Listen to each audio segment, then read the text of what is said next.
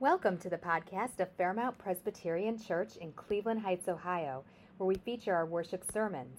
Listen again to past sermons from home, when you are traveling, or wherever you are. Listen in if you need a moment of reflection, inspiration, and love. Thank you, Reverend Colma. Isn't it fun to hear Bible stories this way? Yeah, biblical storytelling is a pretty amazing way of experiencing these age old stories. They come to life in a new way. Well, young disciples, I am so glad that you are here up with me this morning. Will you all stay with me during my sermon? Can I get a yes? Okay, awesome. Because later on, I'm going to need you to help me with something with this table, okay? But that's later on in my sermon. So before then, I have something else for you to do. Pastor Lindsay is going to pass out some crayons and pieces of paper. And if you need a clipboard too to have a surface to write on, let Pastor Lindsay know and she can hand one to you. And I'm going to ask that you draw a picture for us. Can you do that? Okay. Now, he, but we're going to ask you to draw a, a specific picture. I'm going to give you a prompt, and I want you to draw a picture in response to this, this invitation that I'm giving you, okay? Are we ready? Are we listening with big ears? Hearts open? Okay. So here's what I want you to draw. If God invited you to dinner, if God invited you to dinner, who would be there? What kind of food would be served? What would the table look like? Where would you be? If God invited you to dinner, what would it look like? Take your time as you're drawing. You're going to have plenty of time. And when you're done, when you're done with your drawing, hand it to Pastor Lindsay, and she's going to put it up for everyone to be able to admire, okay? And you can also make more than one. So if you've got all sorts of ideas about maybe where this dinner would happen and what it would look like, and you need to draw three pictures, that is a okay. Hand them to Pastor Lindsay, and she'll give you more paper to continue drawing through my sermon, okay? And then I will let you know when I need the help with this table. Sound good? Yes. Okay. Wonderful. I love having you here up with me. Can I give my sermon now? Yes. Cool? Okay, wonderful. Let the words of my mouth and the meditations of my heart be pleasing to you, O God. Amen. Raise your hand if you have ever heard of the Enneagram. Oh, a lot of people, yes. Okay, wonderful. Ryan, what's your number? He's a one. Do you know your number? Call out your number. I want to hear your numbers. What are your Enneagram numbers?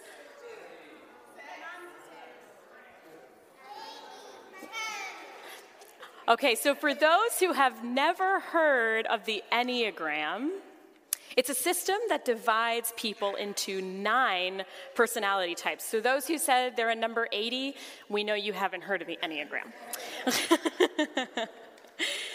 Uh, each type has its own motivations and fears and behaviors. It's a wisdom tool for self discovery, often used by Christians, that can help people discover their strengths and their, wit- their weaknesses.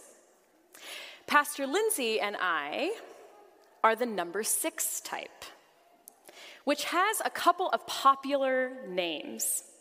The first is the loyalist, and then they're also called the skeptic, two names that don't necessarily always go hand in hand the loyalist and the skeptic.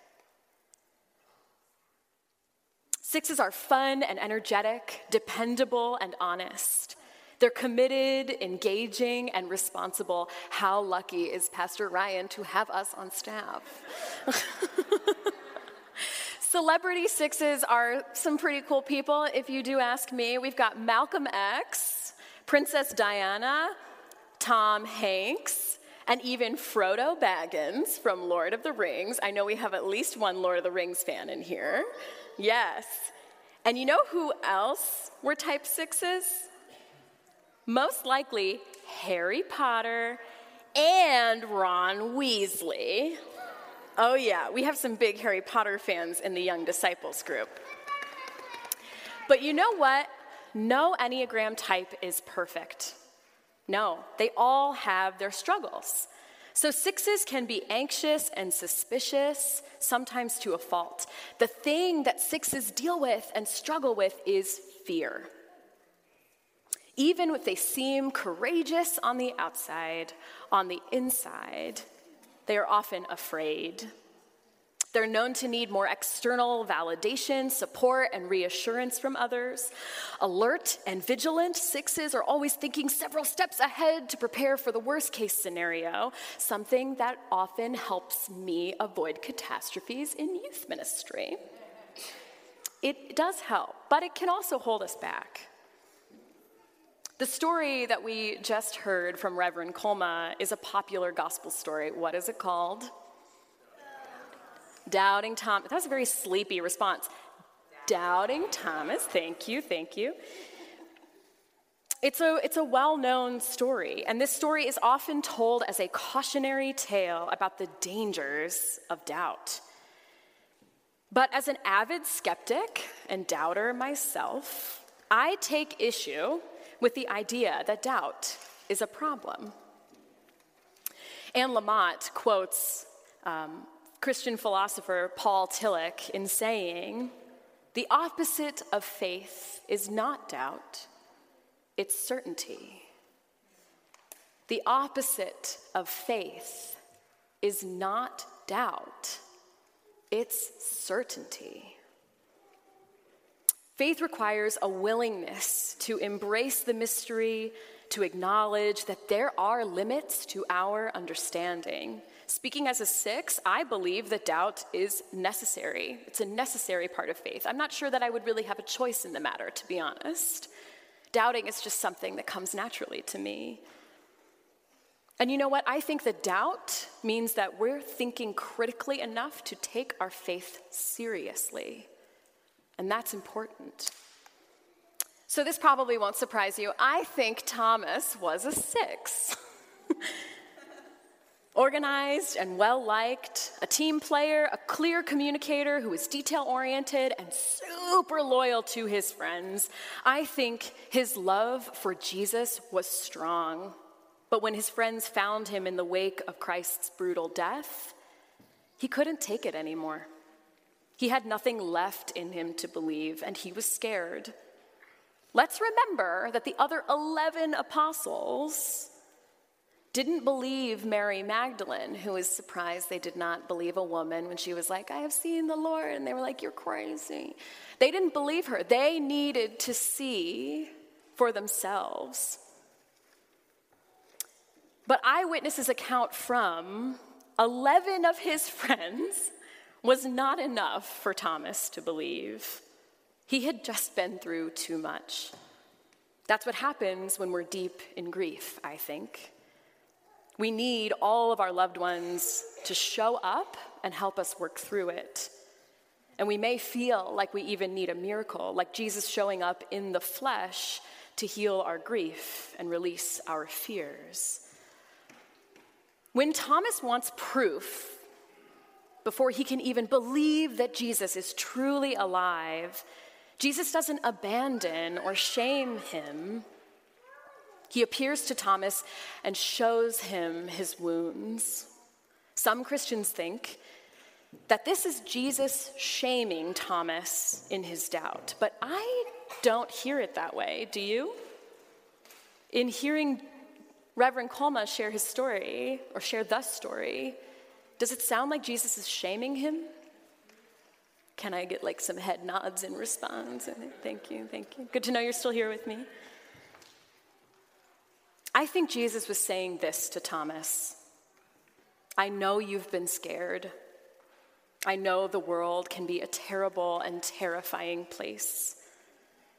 And I know that you've been working tirelessly to figure out how you're going to move on since my death. But, friend, take your finger and examine my wounds. Take your hand and put it on my side. I know it's hard, but trust in me. Believe in me. I am here. I don't think Jesus is offended by Thomas's stubbornness and skepticism. I think he understands it to be perfectly human. Jesus, as fully human and fully divine, gives us a glimpse into how God receives our doubt. And in this story, we encounter a God who is willing to show up and reveal his scars to reassure his weary friend. He does this, likely, in the very same upper room where Jesus washed their feet and where they had the Last Supper, which is something that Reverend Colma already pointed us to. Thomas's friends gather around him and give him the external reassurance that he, like a true six, has sorely needed. The story isn't over. Jesus is truly alive. I came on staff when the church building was still closed due to the pandemic. In the two years I have been at Fairmount, I have heard some questions and some statements of fear and doubt about the future of this faith community. What is church going to be like after COVID? Are people going to even come back after being away for so long? Our whole staff was so different just five years ago. We have been through so much change. If Chris Fader leaves, how will we keep our children's ministry going? Can my senior pastor really be 35, wear sneakers, and have that edgy haircut? It's okay to laugh. Over the past nine months, I have been hearing very different questions. I'm not hearing these types of questions and statements anymore. I've heard how it feels like Fairmount is getting back to its old self and also shaping into something new. Members and friends have returned. We welcomed new faces and new members. There's an energy of hope. You heard all of the good things that we shared during the celebrating the fruits of our presence liturgy earlier in this service. We have been learning new ways of being the church together. Our table is showing early signs of needing additional leaves. As we reflect on our first full year with Ryan and Lindsay at the helm, working together to lead our community into deeper presence, we need to ask some important questions now. Who is at our table now? And how are we loving one another well? A harder question who might not feel welcome at our table? And how can we as a community make our table more open, welcoming, and accessible? Even with our fear and with our doubts, it is time for us to vision for how we go forward.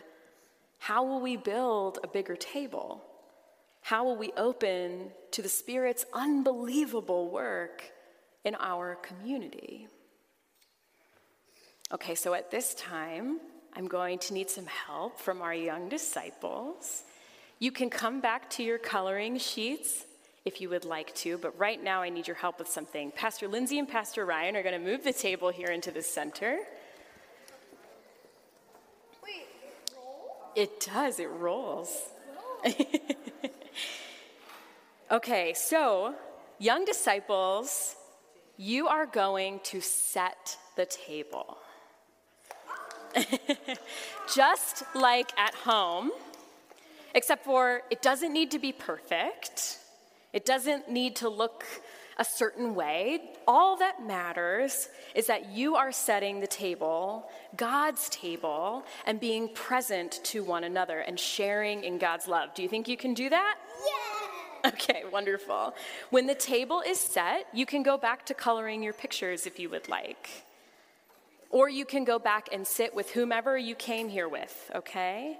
And have you set the table. Okay, I'm going to continue my sermon, so I do ask that you set the table very quietly, okay? Okay, thank you. In examining the Doubting Thomas story, author and historian Diana Butler Bass similarly believed it isn't really about doubt at all.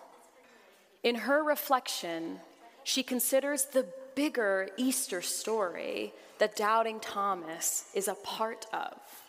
She considers the table that Jesus and Thomas and the disciples are gathered around when Thomas has his, his moment of realization. And she wonders if the disciples, I'm sorry, and she wonders if Christians have put too much focus on the symbols of the cross and the empty tomb. Instead, Diana points out the resurrection story begins at the table with a Christ surrounded by his friends. And the Easter story concludes at the table with the risen Christ surrounded by his friends. She invites her listeners to consider if the symbol of the Christian faith should maybe not be the cross, a tool of violence and oppression and suffering, but instead the table, a tool of connection and nourishment. When I was talking to Pastor Ryan about this, he said, But I have a cross tattoo. And I was like, It's not too late to turn it into a table. Christ spent most of his ministry feeding and eating with people, sitting with them and gathering together, making sure that everybody had what they needed. We've been learning about who we are and who we hope to become by practicing presence this year. In Thomas's story and throughout the Gospels, Christ embodies presence. That's why this is not just a story about doubt. It's a story about the disciples coming together and how the risen Jesus shows up and is present to them, especially Tom. When Jesus does this, Thomas sees God fully revealed in him. Through Jesus' gracious offer of himself, he gives Thomas what he needs for faith as he has done so many times in the gospel. When we are present to one another, we embody Christ. No matter where you find yourself on your spiritual journey, with whatever fears or burdens you may be carrying, I hope you see yourself in Thomas unafraid to question and to ask God to come forward. This story reassures us that the divine is ready to show up and give you what you need. Christ invites us through the story of Thomas to have hope in what we cannot see, to believe in what we frankly cannot prove, that he is with us even those of us who are skeptical. Jesus surrounded himself with flawed, squishy, imperfect humans like me and like you, prone to qualities like anxiety and pride and ego, a quick temper, greed, or arrogance. But he loved them still. He revealed himself to them still. He saw the Spirit at work in each of them still, he washed their feet and broke bread with them. He saw people for more than their flaws and more than their fears. He invited them around the table into the mystery and the freedom of God's most unbelievable love.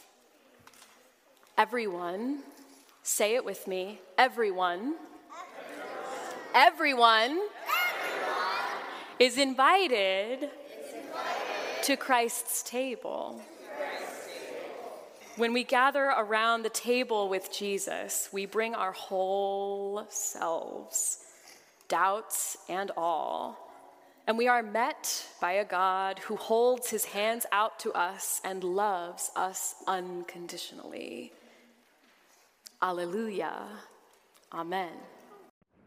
We thank you for listening to a worship episode from Fairmount Presbyterian Church. Revisit this podcast site weekly for new worship episodes. Have a beautiful and blessed day.